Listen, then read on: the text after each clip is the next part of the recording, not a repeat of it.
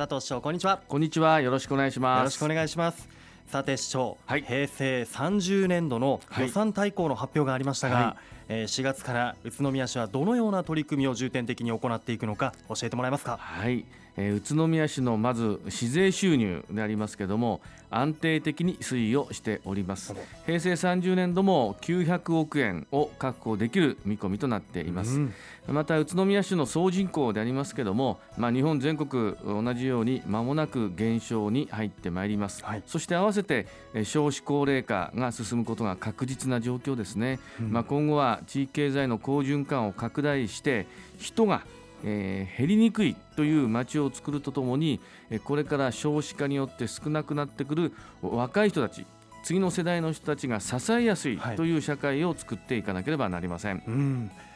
これまで以上の住みやすさだったり選んでもらうための魅力が求められてきます、ね。はい、そうですね、まあ、宇都宮市は財政につきましては県庁でございまして、はい、財政健全度調査というのがあって全国3位なんですね、はい、まあ、この安定した財政力を生かして人や企業から選ばれるという高い都市力を備え将来にわたる成長力を確保できるようにする必要があると思ってます。はい、また平成30年度は第6次総合計画がスタートする年ですよね。はい。まあ、人口減少、少子高齢化社会でも支えやすい社会を作るために、はい、まあ、平成30年度は未来への投資に力を入れた予算編成をいたしました、うん、まあ、今回の特徴といたしまして女性活躍のより一層の推進。また本市独自の地域包括ケアシステムの構築、はい、また大家の魅力度向上 JR 宇都宮駅東口の整備の前進、また LRT の整備などを推進しまちづくりの好循環をより一層創出していきたいと考えています。うん具体的にはどのような事業を行っていくんでしょうか、はい、そうですね。安心して産み育てそして教育が受けられるという、まあ、そういう街を作っていきたいと思ってます、はい、つまりそれが人や企業から選ばれるということになるんですが、うん、まず子育て環境の充実では待機児童保育園の待機児童ゼロ、まあ、これに向けまして約150人の受け入れ定員の増をまた本年も図ることになります、はい、来年度ですね、うん、来年度も図ることになります、えー、宇都宮市といたしましては1年間を通して年間を通して待機児童をゼロにしようということです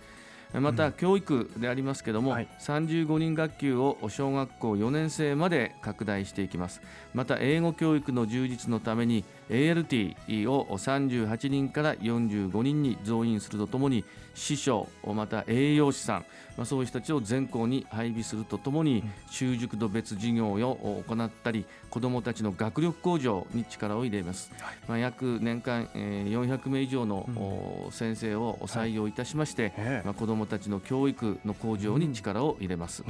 また体と心の健康づくりということで40歳以上の女性の方の乳がん検診に超音波検査の導入を図ります、うん、また皆さん市民の皆様方には健康寿命を伸ばしていただきたいと思いますので、はい、健康ポイント事業なども実施していきたいと思います、はい、体重を測ったりあるいは自動車からバスの通勤に変えたり、はい、えー、そういうことによってポイントが加算されていくんですね。でそのポイントを協賛のしていただく商品と変えることができたりというようなことを行っていきたいと思います。私も最近歩くことを増やそうというふうに思ってますのでこれポイントたまりそうですね。たまりますね、はい、ぜひあの楽しみにしていただきたいと思います、はい、そして楽しみながら健康寿命を伸ばしてください、はい。また地域包括ケアシステムの構築ということで、まあ、高齢者の方が住み慣れた地域で医療や介護などのサービスが受けられるようにしていきたいと思います、えー、在宅医療在宅介護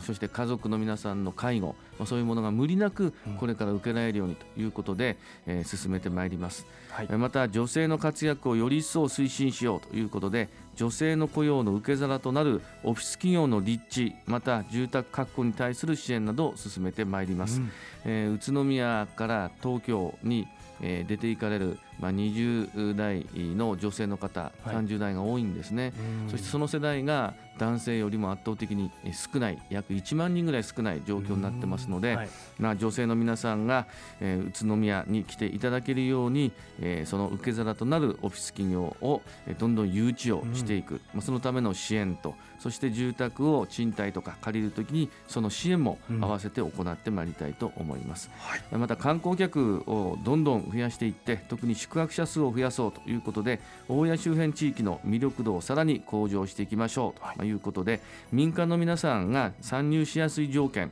レストランや宿泊施設、うん。はい、これを大家に参入できるように、えー、開発土地の開発許可基準というのを緩和してまいります。はい、また公共交通ネットワークの構築ということで、はい、先ほど申し上げた支えやすい社会その一つとして我々が高齢者になっても車の運転ができない場合でも1人で病院や銀行や郵便局スーパーに自力で行くことができる、はい、支えている現役の皆さんに過度に負担をかけないということで、自力で移動ができる LRT を含めた、宇都宮の公共交通の充実、うん、そして利用を促進を図ってまいりたいと思います。そのためには LRT を魚でいうと、はい、魚の背骨、うん、そこをきちんと LRT、JR 線を作って、はい、その脇にえ骨がありますけどもそこをバス路線をどんどん配置していこうということで、うん、その隙間を埋めるのが地域内交通なんですね。ですから、はい、え皆さんが外出するときに宇都宮であれば乗り換えさえすれば移動ができるという、まあ、そういう街を作ってまいりたいと思います。その魚の背骨の役割をしている南北の JR 線東武線そして東西がありませんのでここに魚の背骨である LRT を整備をしていきましょう、そしてバスや地域内交通がどんどん拡充していくようなことをやりましょうというのが、あのこの公共交通のネットワークの構築です。はい、はい、よくわかりました。本当に新年度もですね、はい、こう市民の未来に向けたこう事業計画というのが本当盛りだくさんになってきますね。はい、えー、さて市長今もお話にありましたけれども宇都宮市の未来を担う公共交通、はい、LRT の、はい、えー、車両設計業者が新潟トランシスに決定したそうですね。そうですね。まあ、新潟トランシスは富山市の車両も手掛けた実績があるんですね。はい、まあ、ディーゼル車両や低床式の路面電車に強みを持っている会社です、はい。はい。まあ、これから車両設計に向けまして、この業者と取り組んでいくことになりますが、まあ、あの今後、車両デザイン案ができましたら、はい、市民の皆様方にもアンケートを実施する予定でございます。なるほど、はい、いよいよこう本格的に動き始めるという感じになってきましたね。はい。そんな宇都宮の未来を運ぶ LRT について、はい、えー、皆さんから質問をいただいていますのでここでご紹介いたします、はい、こんな質問ですえー、今後どのように LRT は整備されていきますか、はい、ということですが。そうですね、はい、まあ、まずは今国に申請をしている、えー、工事施工認可この許可が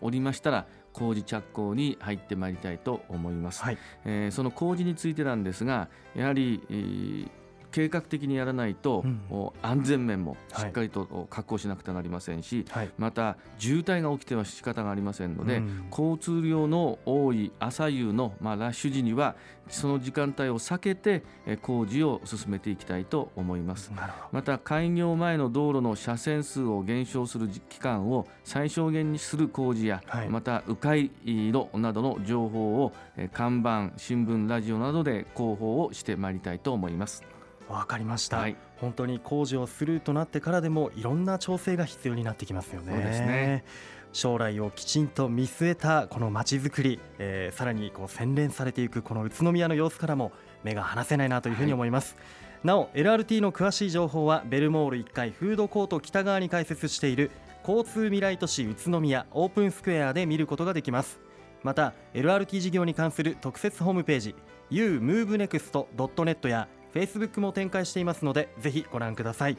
引き続きラジオを聴いている皆さんからのご質問を受け付けていますのでお気軽にお寄せください。ということで本日の出演は住めば愉快だ宇都宮の佐藤栄一宇都宮市長でした。どうもありがとうございました。ありがとうございました。住めば愉快だ宇都宮